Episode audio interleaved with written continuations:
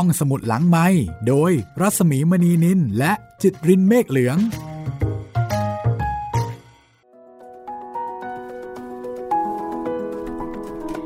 ตอนรับคุณผู้ฟังเข้าสู่ห้องสมุดหลังไม้นะคะ กับซีรีส์วิญญาณอารวาสงานเขียนของออัตจินดา สวัสดีคุณจิตริน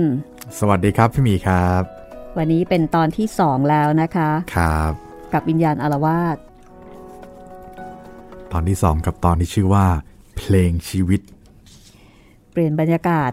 จากในกุดังเก็บศพที่ออกแนวหลอนๆน่ากลัวน่ากลัวนะคะคือเรื่องนี้น่ากลัวอยู่แล้ว แต่ว่าฉากยิ่งน่ากลัวหนักขึ้นไปอีกใช่คราวนี้มาที่เรื่องของคนกลางคืนค่ะ เพลงชีวิต คนที่ทำงานในคลับนะคะครับ จะอารวาสยังไงตรงไหน โปรดติดตาม สำหรับซีรีส์วิญญาณอารวาสก็มาจากหนังสือ ของออัตจินดานะคะ เป็นหนังสือชุดผีค่ะ ปัจจุบันไม่มีแล้วนะคะ ไม่มีการจัดพิมพ์ใหม่ ถ้าใครสนใจจะต้องไปตามหาตามร้านหนังสือเก่าๆเท่านั้นค่ะครับ แล้วก็ราคาล่าสุดนะคะ เล่มละ1,000 บาทนะเรียกว่าราคาขึ้นมาเป็นสิบเท่าเลย จากใช่ราคาสมัยก่อน เพราะว่าราคาของหนังสือเก่าเดี๋ยวนี้เนี่ยไม่ได้ขึ้นอยู่กับราคาเดิมครับแต่ขึ้นอยู่กับคุณค่าที่ผ่านไปตามการเวลาและความหายาก ใช่เอ่อหน้าปกนะคะ เป็นภาพเขียนของเหมเวชกรค่ะ รับประกันความหลอน ครับ เหมเวชกรเขียนหน้าปกให้นะคะ แล้วก็เนื้อในของออัธจินดา ซึ่งเป็นนายตำรวจนักเขียนค่ะ คุณผู้ฟังติดตามฟังเรื่องนี้แล้วนะคะ มีความคิดความเห็นหรือว่าอยากจะทักทายพูดคุยกับห้องสมุดหลังใหม่ อันเนื่องมาจากเรื่องนี้ที่ได้ฟังหรือว่าเนื่องมาจากเรื่องอื่น ๆ ที่ผ่านมา ก็สามารถติดต่อกับเราได้ 3 ช่องทางนะคะติดต่อกันมาได้นะครับ ทางแฟนเพจ Facebook ไทย PBS Podcast แฟนเพจของพี่มีรัศมีมณีนินแล้วก็ ทาง YouTube ก็คอมเมนต์ไว้ใต้คลิปที่ฟังได้เลยนะครับ ตอนนี้ YouTube เอ่อเป็นเรื่องอะไรคุณจิตริน ถ้าตอนนี้ณวันออกอากาศน่าจะยังเป็นกาลิเลโอไขคดีอยู่ครับ ค่ะ น่าจะเข้าเล่มสองแล้ว ก็ยังฟังกันได้แบบยาวๆนะคะ ครับ และสำหรับคุณผู้ฟังที่ต้องการเสนอเรื่องใหม่ ๆ ให้เราได้เอามาอ่านเอามาเล่าให้ฟังกัน ก็เสนอผ่าน 3 ช่องทางเมื่อสักครู่นี้ เช่นเดียวกันค่ะ ครับ ในช่วงนี้นะคะ ฝากบอกต่อด้วยค่ะ ช่วงที่เราต้องอยู่กับบ้าน work from home หรือว่าบางคนอาจจะต้องกักตัวนะคะ ในกรณีที่เป็นผู้มีความเสี่ยงไปไหนไม่ได้ ฝากบอกต่อๆกันด้วยค่ะ ฟังห้องสมุดหลังใหม่นะคะ ปลอดภัย แล้วก็ต้องบอกว่าไม่มีความเสี่ยงเลย แล้วก็จะทำให้เวลาของคุณผ่านไปอย่างมีความสุขสนุกสนานเพลิดเพลินมากยิ่งขึ้นค่ะ ฝากบอกต่อๆด้วย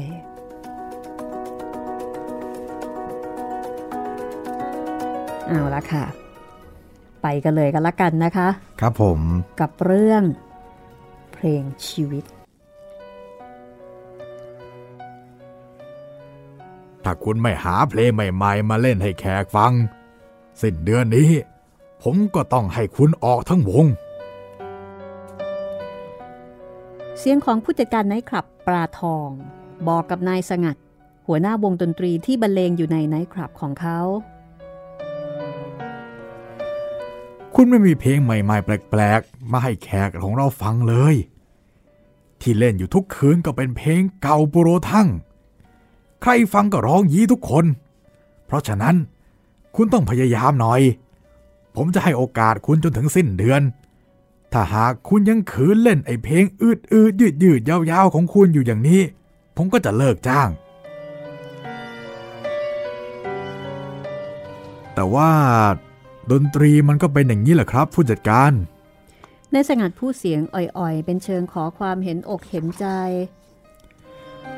มันก็ต้องมีช้าบ้างเร็วบ้างเป็นธรรมดา จะเล่นจังหวะเร็วเสียเรื่อยไปมันมันก็ไม่ได้ แต่คุณควรจะรู้ว่าหนุ่มๆสาวๆสมัยนี้ มันไม่ต้องการเพลงอืดๆของคุณ เขาต้องการเพลงที่มันเร่าร้อนแล้วก็เร็วสนุกสนุกเรามาอยู่ในสมัยที่เต็มไปด้วยความเร่าร้อนแล้ว มันอาจจะทั้งเพลงและกามารม แต่เราเป็นเพียงสถานที่ ที่ต้องการให้คนเอาเงินมาให้ ใครจะเร่าร้อนหรือวุ่นวายในกามารมเราไม่รับรู้ เราน่ะต้องการแค่ว่า ให้คนเหล่านั้นเอาเงินมาทิ้งไว้ที่นี่มากๆ เวลานี้มีคนมาคืนสองคืนก็ไป แล้วก็ไม่มีซ้ำหน้ากลับมาอีก แสดงว่าเขาอะเบื่อนายต่อไอ้เพลงตู้ตีตู้ของคุณเต็มทีแล้วในขับในกรุงเทพ ลูกไก่บินไม่ตก มันโผล่ขึ้นมาเหมือนดอกเห็ด เต็มบ้านเต็มเมืองไปหมดแล้วดนตรีดีๆ ก็มีอยู่มากมาย เขาก็ไปฟังที่ดีๆ ใครจะมานั่งฟังเพลง ครั้งฉลองพระปรางวัดแจ้ง สมัยร้อยสองร้อยปีมาแล้ว นี่คุณจำไว้นะ ผมให้เวลาคุณถึงสิ้นเดือน ที่ผมไม่ให้คุณออกเดี๋ยวนี้ ก็วิเศษอยู่อโขแล้ว จากนั้นผู้จัดการก็เดินลงส้นปึงปึงเข้าห้องทำงานไป ทิ้งให้นายสงัด นั่งผะอืดผะอมอยู่ที่เก้าอี้หน้าเคาน์เตอร์คนเดียว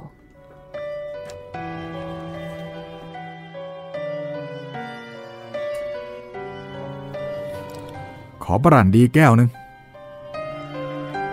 เขาบอกกับอรนุชสาวสวยที่ขายเหล้าอยู่ในบาร์น้ำเย็นไม่ต้องก็ได้ แต่ฉันไม่เคยเห็นคุณกินเหล้าเลย แล้ววันนี้ทำไม เออ ช่างฉันเถอะนาฉันไม่เคยกินก็จะลองกิน มันก็เท่านั้นเอง ก็ได้ก็ได้ จะให้จดไว้หรือว่าเงินสดล่ะ เธอก็รู้ว่าฉันไม่มีเงินสด ฉันรู้ แต่ก็ต้องถามดูก่อน หล่อนตอบแล้วก็ค้อนให้สองสามวง ก่อนจะเดินออกจากบาร์ไป สงัดดื่มเข้าไปทีเดียวหมดแก้ว แม้มันจะบาดคอเหมือนกลืนมิดโกนลงไปทั้งเล่ม แต่เขาก็ทน เขาวางแก้วลงบนโต๊ะเล็กๆ ตรงหน้า แล้วก็ลุกเดินออกมาข้างนอก เพื่อจะกลับไปนอนคิดที่บ้าน ว่าจะไปหาเพลงดีๆ เร็วๆ ร้อนๆ มาได้จากไหน พอออกมาพ้นประตู ก็มีเสียงคนถาม ผู้จัดการเขาว่ายังไงบ้างหัวหน้า นั่นคือปัญญา คนเป่าแซกโซโฟน ลูกวงของเขานั่นเอง ซึ่งยืนรอด้วยความเป็นห่วง อยู่ที่หน้าประตู เขาใส่หน้าช้าไม่ได้ความ ถ้าไม่ได้เพลงใหม่ ๆ มาเล่น สิ้นเดือนก็คงต้องออก แล้วเราจะไปเอาเพลงจากที่ไหนกันล่ะครับๆปัญญาถามด้วยความเป็นห่วง ถ้าผู้จัดการให้ออก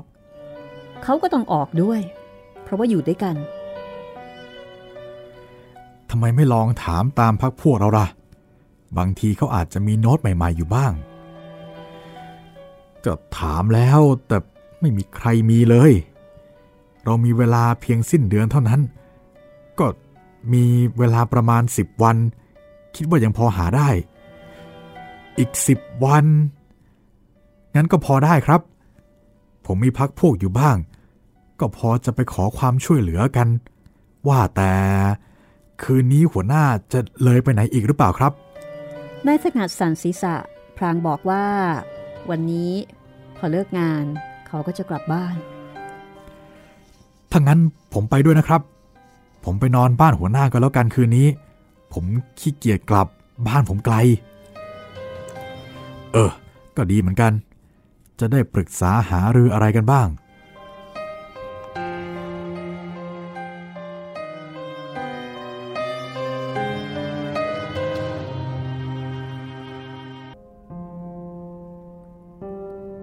จากนั้นทั้งสองคนก็ออกเดินไปตามถนนใหญ่ ซึ่งถึงแม้จะสว่างสวัยด้วยแสงสว่างจากดวงโคมบนเสาไฟตลอดทาง แต่ขณะนั้นมันก็ตีสองเข้าไปแล้ว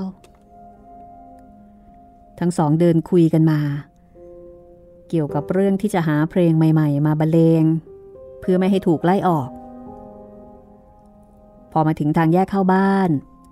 ทั้งสองคนเลี้ยวเข้าไปตามทางนั้น ซึ่งตรงกันข้ามกับถนนภายนอก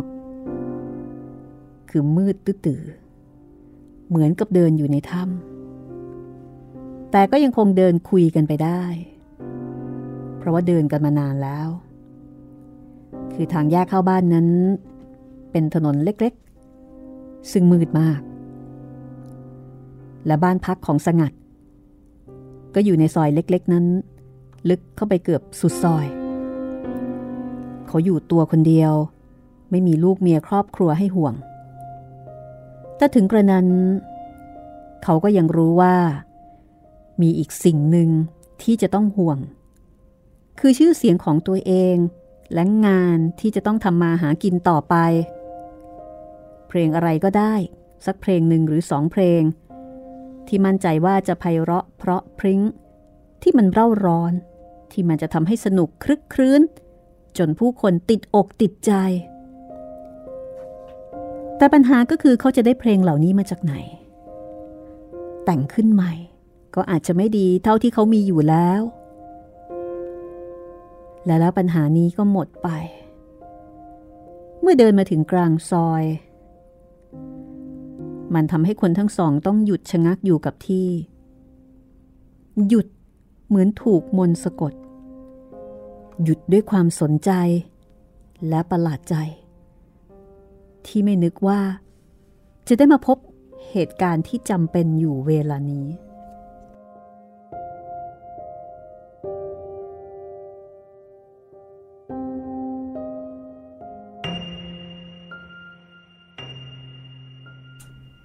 ใครคนหนึ่ง ร้องเพลงอยู่ในบ้าน ซึ่งอยู่ไม่ห่างเท่าไหร่นะมันเป็นบ้านเช่าที่เขาเคยเห็นว่าปิดมืดมาสองสามเดือนแล้ว แต่บัดนี้ บ้านหลังนี้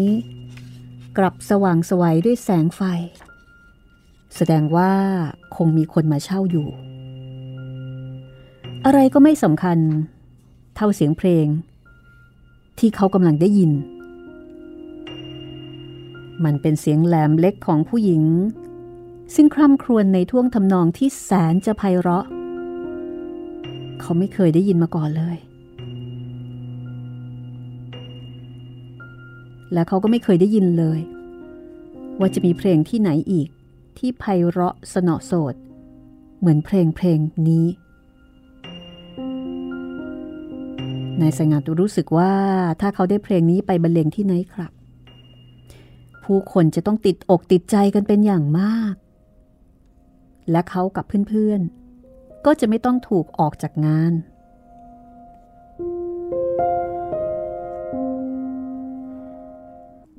นั่นมันเพลงสวรรค์ แล้วก็ นางฟ้ากำลังครางอยู่ มันเป็นเพลงสวรรค์จริง ๆ เป็นเพลงที่ไม่นึกว่า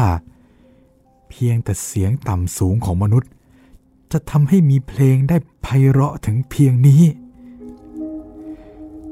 เราต้องได้เพลงนี้ เราต้องได้มัน มันจะช่วยให้เราพ้นจากการถูกเลิกจ้าง สงัดพูดแล้วก็เดินไปที่ประตูบ้านหลังนั้น ซึ่งแม้ว่าประตูจะปิด แต่ก็ไม่ได้ลงกรอน ปัญญาก็เลยรีบถามว่า เข้าไปทำไม เข้าไปหน้าด้านขอเข้าดื้อๆอย่างนี้แหละ เชื่อว่าเขาคงไม่หวง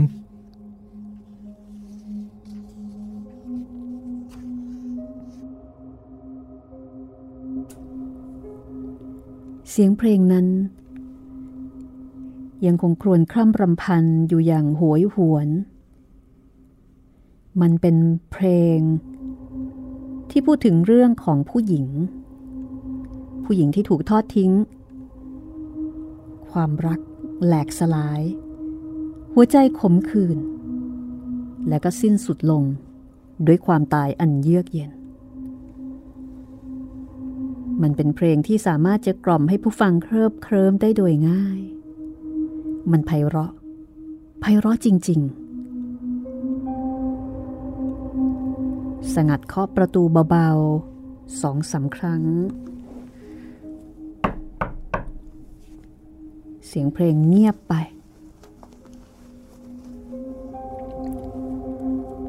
ใคร ผมเองครับ ผมเป็นนายวงดนตรี มาจากปลาทองไนท์คลับ อยากจะขอพบสักประเดี๋ยว หวังว่าคงจะกรุณา ไม่มีเสียงตอบ แต่ประตูค่อยแง้มออกช้าๆ ร่างของหญิงสาวปรากฏขึ้นที่นั่น หล่อนสวมชุดสีนอนขาวบริสุทธิ์ ยาวและปลิวสวัย เมื่อถูกลง แม้จะอยู่ในที่ที่ไม่สว่างนัก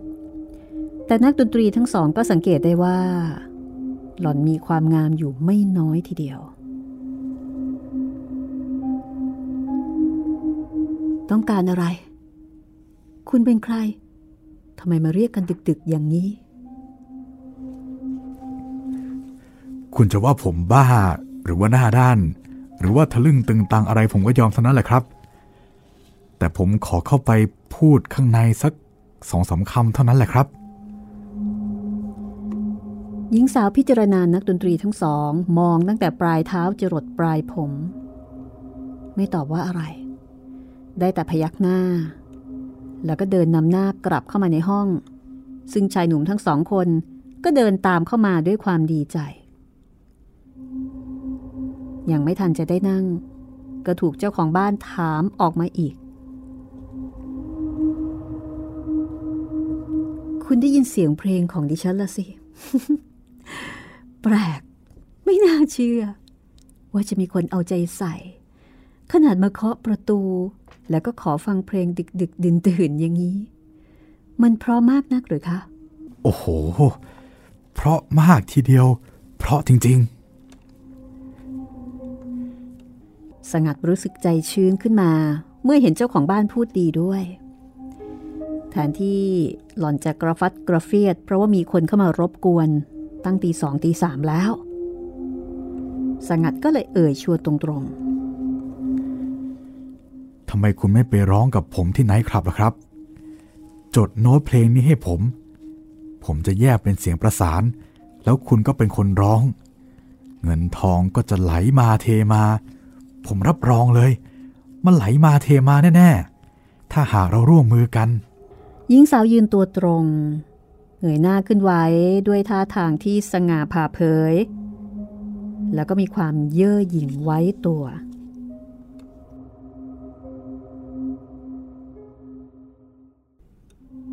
เพลงของฉัน ไม่ใช่สำหรับเอาไปร้องตามสถานที่เช่นนั้น จะไม่มีการเอาเพลงนี้ไปร้องที่นั่นเลย ไม่ว่าฉันจะร้องเอง หรือใครจะเอาไปร้อง จะไม่มีดนตรีในทำนองเพลงนี้ของฉัน คุณกลับได้แล้ว โถ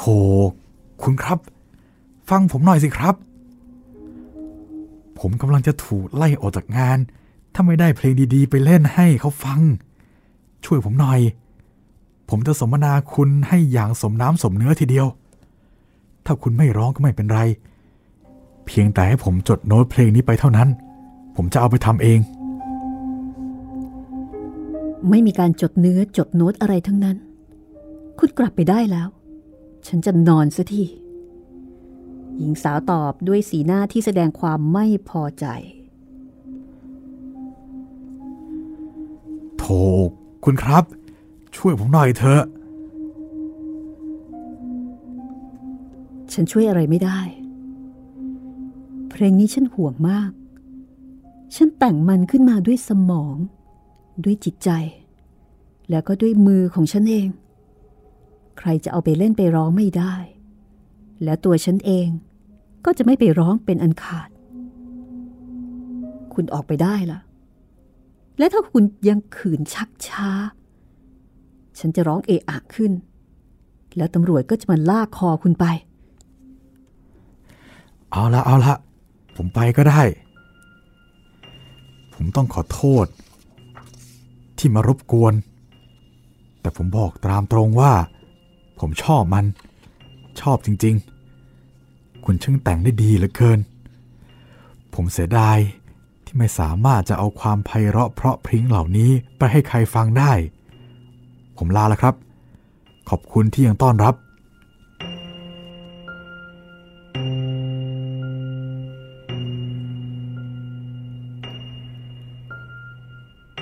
สงัดกลับบ้านด้วยความผิดหวัง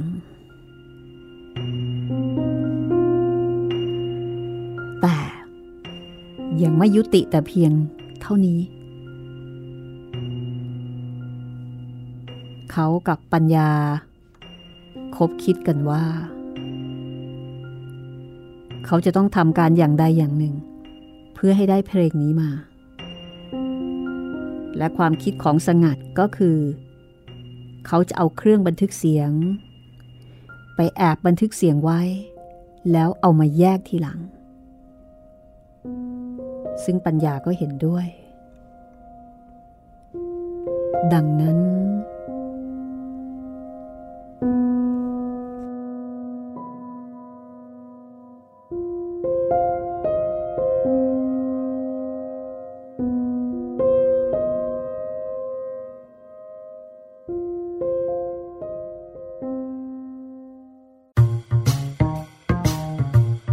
องสมุดหลังไม้โดยรัสมีมณีนินและจิตรินเมฆเหลือง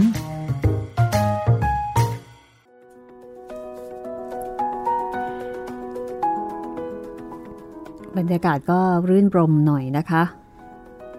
มีเสียงเพลง มีผู้หญิง มีนักดนตรี ยังไม่มีแววของผีสานางไม้เลยนะครับพี่ มีแต่ความมืดเท่านั้นเองใช่ที่อาจจะดูน่ากลัวนิดหน่อย นี่คือเรื่องเพลงชีวิต จากรวมเรื่องผี วิญญาณอารวาสออัธจินดาในตำรวจนักเขียนค่ะสำหรับเล่มนี้นะคะ จัดพิมพ์โดยสำนักพิมพ์บรรณาคาร ซึ่งปัจจุบันไม่มีแล้วนะครับ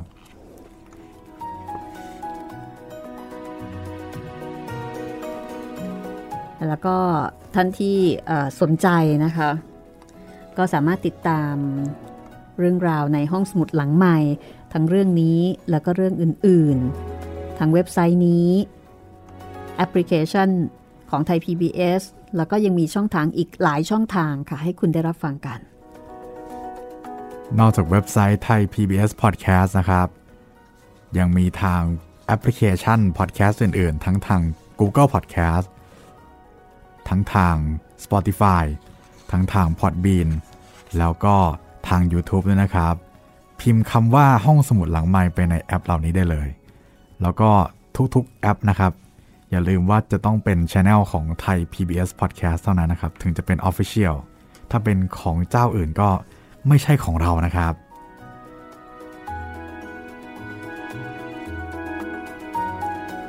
ขอบคุณคุณผู้ฟังอีกครั้งนะคะ ที่ช่วยเสนอแนะเรื่องใหม่ๆ แล้วก็ไอเดีย ในการจัดทำห้องสมุดหลังใหม่ แล้วก็ขอบคุณคุณกรณ์ค่ะ เจ้าของหนังสือเล่มนี้นะคะ หวังว่าตอนนี้คงได้นั่งฟังหรือว่าทำงานไปด้วย แล้วก็ฟังไปด้วยอย่างมีความสุข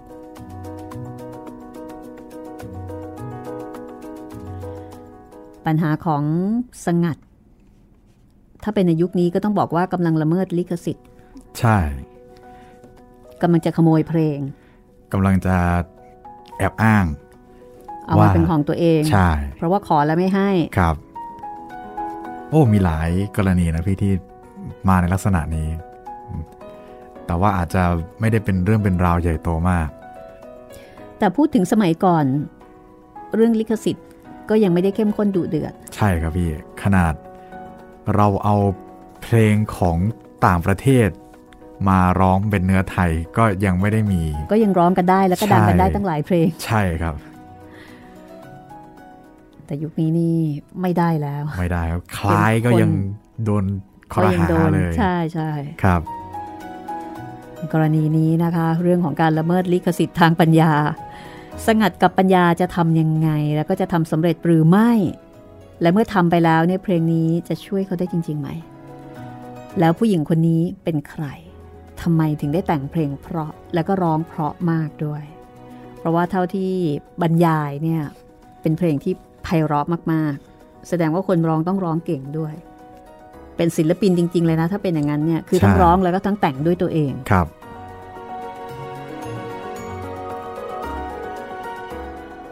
กลับไปเลยนะคะ กลับไปที่เพลงชีวิต ไปที่สงัด และปัญญา ซึ่งตอนนี้เข้าตาจนแล้วค่ะ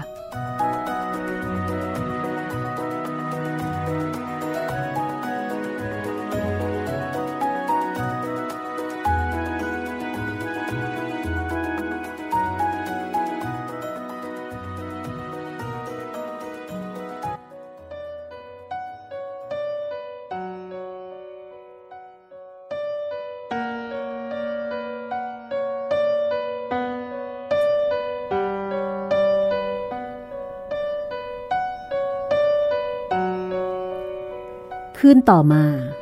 สงัดกับปัญญา ก็พยายามมาถึงที่บ้านหลังนั้น ในเวลาเดียวกับที่เขาเคยได้ยินเสียงเพลง และ เขาก็ได้ยินมันอีกจริง ๆ คราวนี้เขาไม่ได้เคาะประตูเรียกเจ้าของบ้าน แต่ค่อยๆแฝงไปในเงามืด จนถึงหน้าต่างทางด้านข้าง เขาเตรียมเครื่องบันทึกเสียงทรานซิสเตอร์ ที่พร้อมจะบันทึกเสียงเพลงอันไพเราะนี้ไว้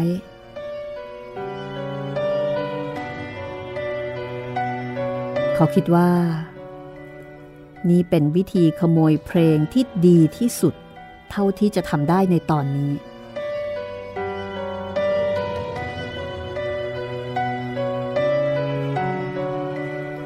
ครู่ใหญ่ ๆ หลังจากที่ทนรอกันมาในที่มืด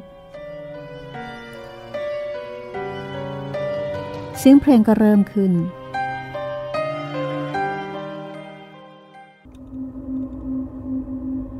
สงัดรีบเปิดเครื่องบันทึกเสียงเพลงนั้นไว้ แล้วก็บันทึกเอาไว้ได้ทั้งเพลง แบบที่ไม่มีหายหกตกหล่นเลย เขาเอามันกลับบ้านด้วยความดีใจ เมื่อวางลงบนโต๊ะเรียบร้อยแล้ว เขาก็บอกให้ปัญญานำกระดาษสำหรับเขียนโน้ตเพลงออกมาเตรียมไว้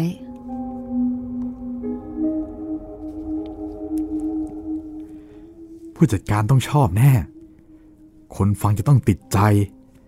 และเราก็จะได้มีงานกันต่อไปไม่เดือดร้อน พียงแต่ว่า เราแยกเสียงให้ได้ดีเท่านั้น เพลงนี้ก็จะเป็นเพลงวิเศษที่สุด ซึ่งนักดนตรีด้วยกันจะต้องอิจฉา เอาละช่วยกันจัดให้ดี อย่าให้ผิดพลาดได้แม้แต่ช่องเดียว แล้วเขาก็กดปุ่ม ปล่อยให้เครื่องบันทึกเริ่มหมุน เพื่อจะได้ส่งเสียงออกมาทางลำโพงเล็กๆ ภายในเครื่อง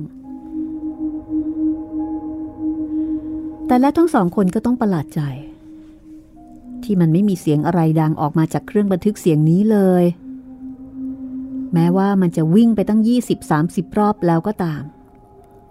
และจนกระทั่งมันวิ่งไปจนหมดเทปม้วนนั้นแล้ว เสียงเพลงก็มีได้ปรากฏให้ได้ยิน แม้แต่นิดเดียวเอ๊มันยังไงกันวะ เครื่องนี้ทรยศเสียแล้ว เพลงดีๆ อัดไม่ได้ แล้วจะไปอัดเพลงขอทานอะไร เราอาจจะทำไม่ถูกละมั้งครับหัวหน้า เราคงไม่ได้เปิดสวิตช์สำหรับอัดเสียง คงจะไปเปิดอะไรอะไรเข้า ไอ้ที่มันไม่ถูกนะมันก็เลยอัดไม่ได้ ถูกนะโธ่ไอ้เครื่องนี้ก็อัดมาจนนับครั้งไม่ถ้วนแล้ว เฮ้ย แต่ไม่เป็นไร พรุ่งนี้อัดใหม่ก็แล้วกัน ดีเหมือนกัน ตอนนี้ก็ดึกแล้ว เรานอนกันซิดีกว่า เข้าใจว่า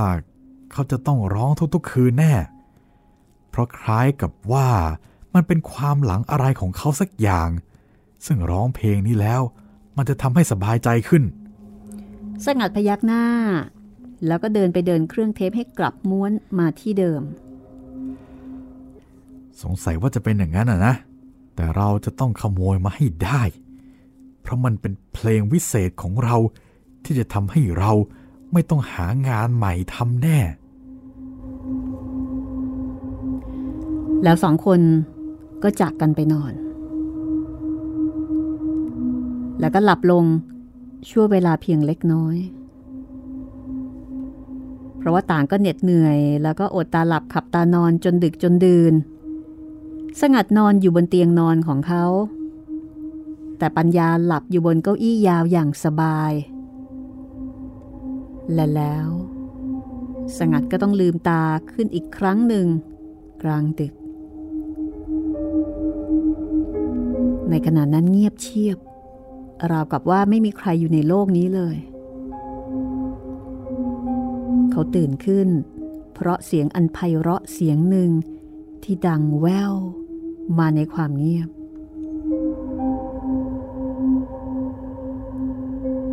มันเป็นเสียงเพลงที่เขาได้ยินเมื่อคืนวานนี้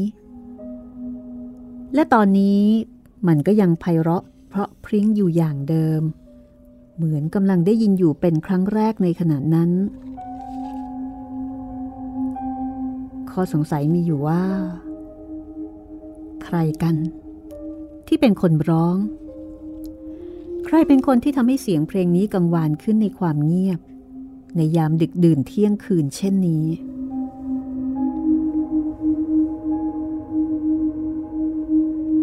เขามองไปรอบๆ ปัญญายังคงหลับสบายอยู่บนเก้าอี้ยาว ในห้องนั้นไม่มีใครที่ไหนอีก แต่เสียงก็ยังคงคร่ำครวญอยู่ในห้องนี้นี่เอง ข้อสำคัญที่สุด เสียงนั้นเริ่มดังขึ้น ดังขึ้นทุกที ดังจนคล้ายกับว่า เป็นเสียงที่มาจากเครื่องขยายเสียง ซึ่งมีกำลังไม่ต่ำกว่า 1,000 วัตต์ ใคร ใครมาร้องเพลงอยู่ในห้องนี้ สงัดร้องตะโกนอย่างหัวเสีย เพราะว่าเสียงที่ร้อง มันเริ่มดังจนแสบแก้วหู ใครกัน คุณเหรอ คุณเจ้าของเพลงเหรอ คุณเปลี่ยนใจจะให้เพลงนี้ผมแล้วเหรอ ไม่มีเสียงตอบ แต่เพลงเพลงนั้นยังคงกังวานอยู่อย่างสนั่นวันไหว จนสงัดต้องเอามืออุดหู มันเป็นเนื้อเพลงที่พร่ำรำพันถึงความรัก ความรักที่ถูกทอดทิ้ง มีความหม่นมอง มีความอกไหม้ไส้ขมของผู้หญิงที่ต้องตาย เพราะความรัก เป็นความรักที่ไม่สมหวัง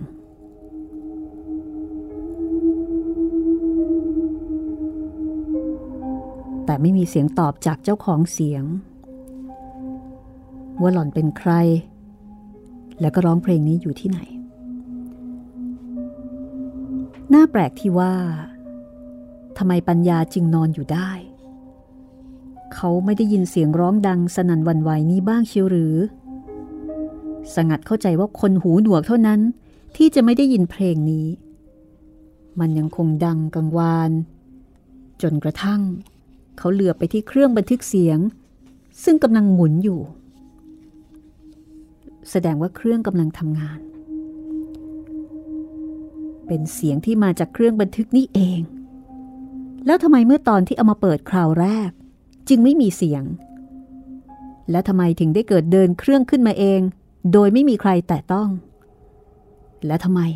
มันถึงได้ดังสนั่นวันไหวจนแก้วหูแทบจะแตก เขาเดินเข้าไปปิดสวิตช์ให้เครื่องหยุดทำงาน เสียงนั้นก็หายไป พร้อมกับการหยุดของเครื่องบันทึกเสียง สงัดเดินมาที่ปัญญา จับเขย่าให้ตื่นขึ้น เมื่อเห็นปัญญาลืมตาตื่น สงัดก็เริ่มปัญหาของเขาทันที นี่ปัญญา หูแตกหรือไงฮะ ไม่ตื่นสักที เสียงดังอย่างกับฟ้าผ่า ยังจะนอนอยู่ได้เฮ้ยแกนี่มันขี้เศร้าชะมัดเลยเอ่อเอ่ออะไรกัน เสียงอะไรอย่างกับฟ้าผ่าล่ะครับ ปัญญาลุกขึ้นนั่งหน้าตาตื่น ก็เสียงเครื่องเทปเนี่ยสิ เมื่อกี้นี้อยู่ๆมันก็ดังขึ้น ดังเป็นเพลงที่เราแอบขโมยอัดออกมาน่ะ แต่ทำไมเปิดทีแรกมันถึงไม่ดังนะ เออหมายความว่าตอนนี้มันดังแล้วใช่ไหมล่ะครับ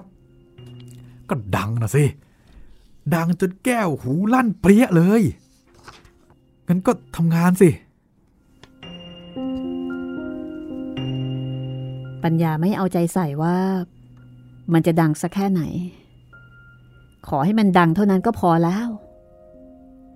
เขารีบลุกขึ้น หยิบกระดาษสำหรับเขียนโน้ตเพลงเดินมาที่โต๊ะ เปิดเครื่องบันทึกเสียงอันนั้นอีกครั้งหนึ่ง แต่ว่า คราวนี้ มันไม่ยักกระดัง ไม่มีเสียงใด ๆ บ้า บ้าแน่ๆ เฮ้ย เวลาเอาจริงเข้าดันไม่ดัง ไอ้นี่ต้องขายหรือไม่ก็เอาเข้าโรงจำนำ มันต้องมีอะไรผิดสักอย่างแน่ ๆ เลยครับๆปัญญาออกความเห็นแล้วก็พยายามจับโน่นจับนี่ เพื่อที่จะหาข้อบกพร่องว่าเอ๊ะ มันเป็นเพราะอะไรถึงไม่ดัง แต่เขาก็หาอะไรไม่พบ นอกจากจะถอนใจยาวแล้วกลับไปนอนตามเดิม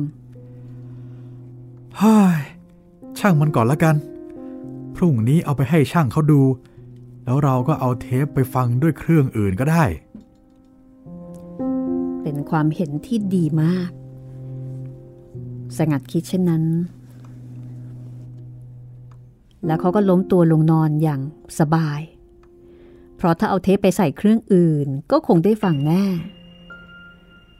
เพราะเขาได้ร้องเพลงนี้อยู่ในเทปแล้ว เป็นอันว่าเเขาบันทึกเพลงนี้มาได้แน่ ๆ มันผิดที่เครื่องสำหรับที่จะทำให้เสียงดังออกมาเท่านั้นเอง สงัดคิดอย่างสบายใจ แล้วเขาก็หลับไปในเวลาไม่ถึงห้านาที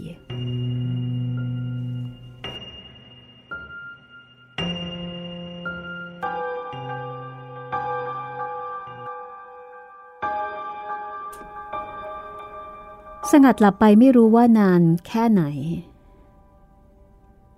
เขาตกใจตื่นขึ้นมาอีกครั้ง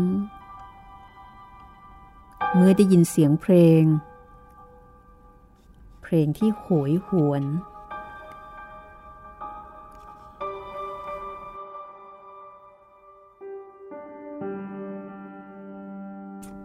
เพลงนั้นนั่นเอง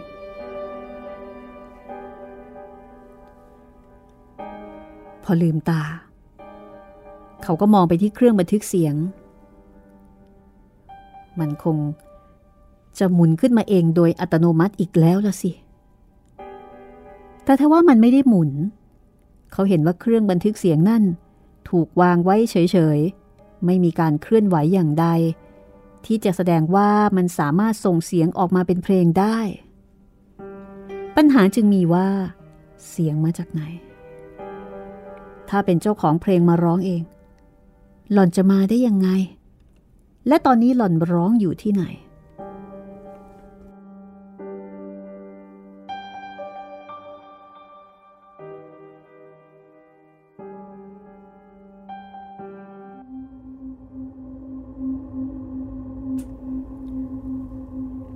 และแล้ว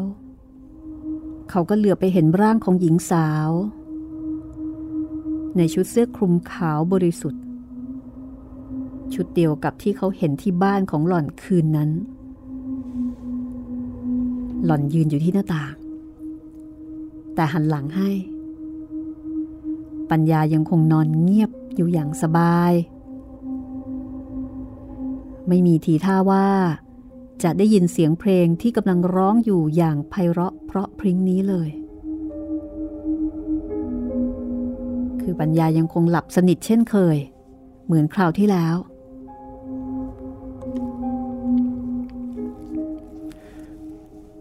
คุณ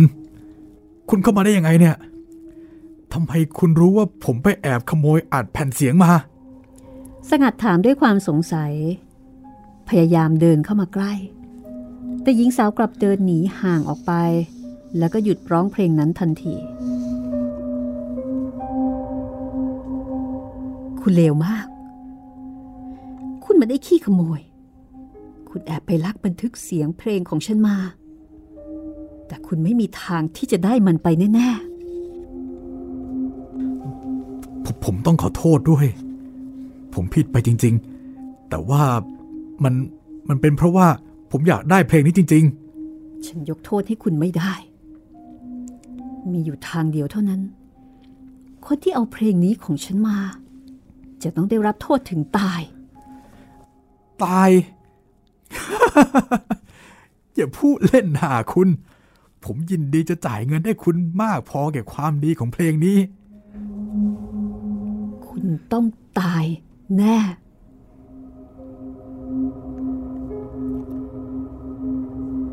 จากนั้น หญิงสาวก็หันมาเผชิญหน้ากับสงัด ในวงดนตรีอย่างสง่าผ่าเผย สงัดเซถอยหลังไปหลายก้าว ใบหน้าของเขาซีดเผือด ราะว่า คนที่อยู่ตรงหน้าเขาตอนนี้ ไม่ใช่หญิงสาวแสนสวยที่เขาได้เห็นร้องเพลงอยู่เมื่อคืนวาน แต่เป็นพูดผีปีศาจที่เต็มไปด้วยความน่าเกลียดน่ากลัว ใบหน้า เป็นปุ่ม เป็นป่ำคล้ายใบหน้าของคนที่เป็นโรคเรื้อน ตาสองข้างลึกโหลมีแต่กระบอกตา ไม่มีทั้งตาขาวและตาดำจมูกที่เคยเห็นว่าโด่งงอนรับกับใบหน้าหวานฉลมกลับมีช่องโหว่อยู่สองช่อง ปากแบะ ฟันสองซี่แหลมออกมานอกริมฝีปาก ลิ้นห้อยจุกปากเหมือนสุนัขที่วิ่งมาเหนื่อยๆ มันเป็นภาพของผีร้าย ที่สงัดไม่เคยเห็นมาก่อน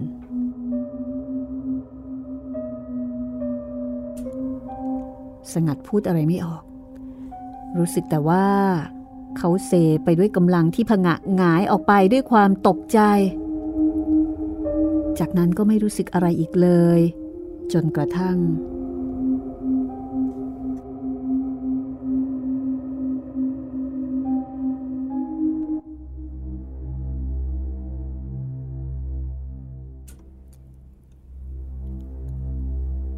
เช้าวันรุ่งขึ้น ปัญญาพบสงัดนอนเหยียดยาวหน้าตาบูดเบี้ยวอยู่บนพื้นห้อง เขาตายเสียแล้วโดยไม่มีร่องรอยว่า เขาตายเพราะอะไร และสิ่งที่เขาพบต่อไปก็คือม้วนเทปแม่เหล็กนั่น ถูกดึงออกมาจากเครื่องบันทึกเสียง แล้วก็ถูกดึงออกมา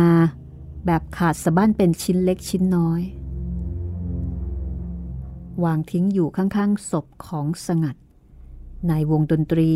ผู้ปรารถนาจะหาเพลงมาบำเรอผู้ฟังให้ได้ดีที่สุด ที่จะดีได้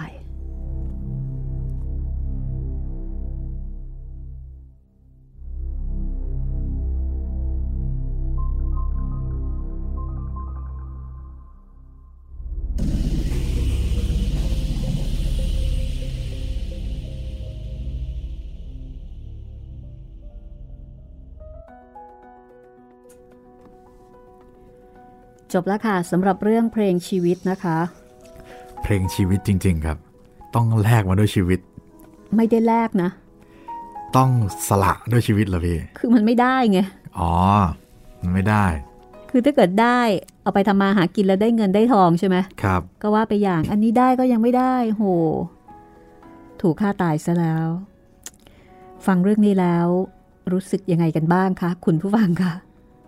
คุณจิตรินรู้สึกยังไงกับเรื่องนี้เพลงชีวิตผมว่าไม่คุ้มเลยพี่ อุตส่าห์จะทำให้ตัวเองมั่งคั่งทำให้ตัวเองมีการงานมั่นคง แต่ต้องไปเสียชีวิตตอนท้าย คือแทนที่จะตกงานใช่ไหมใช่แล้วก็หาที่ใหม่หรืออะไรเอา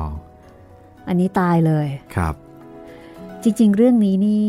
น่าจะเอามาทำเป็นนิทานสอนใจเกี่ยวกับเรื่องของการละเมิดลิขสิทธิ์แล้วใจป่ะแล้วพี่แหมค่อนข้างโหดทีเดียวนะคะครับเพราะว่าคือเรียกว่าว่ากันถึงเล่นกันถึงตายอะ ใช่ โหดจริง ๆ ก็ถือได้ว่าเอ่อเป็นผีที่ที่ให้ความสำคัญนะคะ กับเรื่องลิขสิทธิ์ทางปัญญาค่ะครับแล้วก็ไม่ยอมให้ใครมาละเงอเอ่อมาละเมิดง่ายๆอะพูดอย่างนั้นก็แล้วกันนะคะแล้วก็ยังสมกับเป็นออัธจินดานะครับพี่ยังโหดยังโหดมาก สยองขวัญเหมือนเดิม คือจะต้องมีคนตาย ใช่สองตอนมาแล้วครับ คนที่ไปขโมยตายทุกคนครับ สังเกตว่าจะเหมือนกันอยู่อย่างหนึ่งก็คือ เรื่องแรกในกุดังเก็บศพ อันนั้นเนี่ยจะไปขโมยโลงครับ ก็โอเคตายใช่ อันนี้จะขโมยเพลง อันนี้ก็ตายเหมือนกัน อ่า แต่ว่ามันก็โหดเกินของที่เขาขโมยนะ ก็เรียกว่าไปขโมยผิดคนดีผิดคนดีไหมพี่ อาจจะไม่ใช่คนนะที่ขโมยไงก็เลย ก็เลยไม่ได้ชีวิตกลับมา คือไปขโมยผี ครับ แล้วผีก็ไม่รู้จะเอาอะไรนอกเงินทองก็เอาไม่ได้ เอาชีวิต เอาชีวิตซะ ฟังแล้วก็ต้องไม่คิดมากนะคะ อันนี้เป็นนิยายผีค่ะ ใช่ครับ ฟังเพื่อความบันเทิงเริงใจ ครับ ถ้าเกิดว่าใครเคยฟังงานของเหมเวชกรมาแล้วนะคะ ก็คงพอจะมองเห็นความแตกต่างเนาะ คือโทนของเรื่องเนี่ยจะไม่ค่อยเหมือนกัน ครับเออของออัธจินดาจะเป็นตอนสั้นๆเนี่ยนะคะ อันนี้เป็นรวมเรื่องสั้น แล้วก็แต่ละเรื่องเนี่ยมันก็จะมีตัวละครชุดใหม่ ชุดใหม่มาเรื่อยครับๆฉากเรื่องราวก็จะแตกต่างกัน แล้วก็ที่สำคัญก็คือ ความโหดเหี้ยมของผีเนาะพี่ แล้วก็ความสยดสยองเออความสยองขวัญครับซึ่งจะมีการบรรยาย ใช่ ถึงหน้าตารูปลักษณ์ คือบรรยายแบบ โอ้ย เพราะฉะนั้นนะคะ ถ้าจะฟังเรื่องนี้ขอแนะนำค่ะ อย่ากินข้าวทำงานโอเคนะคะทำงานไปฟังไปได้ แต่ถ้ากินข้าวไปแล้วฟังไป มาถึงตอนสุดท้ายนี่โหอาจจะมีวางช้อนเลยนะ เพราะว่าโอ้โหบรรยายละเอียดเหลือเกินสองเรื่องผ่านไปค่ะครับ จบลงด้วยความตายทั้งคู่ ไปขโมยของของเขาด้วยกันทั้งคู่ แต่มา เรื่องที่สามนี่น่าจะไม่ใช่ขโมยนะครับพี่ดูจากชื่อเรื่อง ผู้แสดงประหลาดอ่านี่คือเรื่องถัดไปจากนี้นะคะ เรื่องต่อไปค่ะครับ จากเรื่องนักดนตรี จากเรื่องสับเปลอมาที่อีกอาชีพหนึ่งค่ะ นักแสดง แต่อย่างหนึ่งนะคะที่น่าสนใจก็คือว่าเวลาที่เราอ่านเรื่องย้อนยุคแบบนี้เนี่ย เราจะได้เห็นวิถีชีวิตของคนในยุคนั้นนะคะครับคนในยุคประมาณสัก 50-60 ปีที่แล้ว ไม่เก่าขนาดครูเหมเนาะพี่ น่าจะร่วมยุคร่วมสมัยกันมั้งคะอืมเพราะว่าเหมเวชกรเป็นคนวาดภาพหน้าปกให้อะครับ ก็เดี๋ยว หลังจากจบเรื่องนี้แล้วนะคะ เดี๋ยวเราจะพยายามหาผู้รู้ที่จะมาพูดคุย เกี่ยวกับ ออัธจินดานะคะ ในการที่จะทำให้เราได้รู้จักท่านมากกว่านี้ ตอนนี้ก็ติดตามผลงานไปก่อนนะครัคะบแล้วก็ลองสังเกตลักษณะเรื่องผีของออัธจินดา ว่าเป็นผีแนวไหนยังไงนะคะ ผีของเหมวิชกรเนี่ยเบาๆกว่านะโอ้เบากว่าเยอะพอสมควรครับอืมอย่างมากก็อแค่มาทักทาย ใช่ ไม่ได้หลอกเอาจริงเอาจัง แล้วก็ไม่ได้หลอกแบบเอาเป็นเอาตาย ครับ แต่ว่าอันเนี้ยออกแนวสยองขวัญ เอาชีวิตกันเลย แล้วถ้าเกิดว่าใครชอบแนวนี้นะคะ โรงแรมผีค่ะ ไปฟังกันได้นะครับเหมาะมากค่ะสำหรับช่วงกักตัวกันแบบนี้ครับช่วง work from home นะคะมีเวลาเหลือฟังกันยาวๆไปเลย ใช่ครับ มีทุกช่องทางนะครับ ฟังได้เลย โรงแรมผีแล้วก็ใครยังไม่หนำใจก็ไปซ้ำเรื่องผีของครูเหมเวชกรได้นะครับ โอ้โหค่ะ มีเป็น ร้อยตอนนะคะรวมๆเกือบ 200 ครับพี่ ถ้ารวมทั้งโรงแรมผีทั้งครูเหมไปแล้ว ฟังจบโควิดยังไม่หายนี่ให้มันรู้ไปนะคะอ๋อก็ขอให้เป็นอย่างนั้นนะครับพี่ วันนี้หมดเวลาแล้วค่ะ ขอบคุณสำหรับการติดตามเออขอบคุณสำหรับการติดตามรับฟังนะคะครับเราสองคนลาคุณผู้ฟังไปก่อนค่ะ พบกันใหม่ตอนหน้าค่ะ สวัสดีครับ สวัสดีค่ะ ห้องสมุดหลังไม้โดยรัสมีมณีนินและจิตรินเมฆเหลือง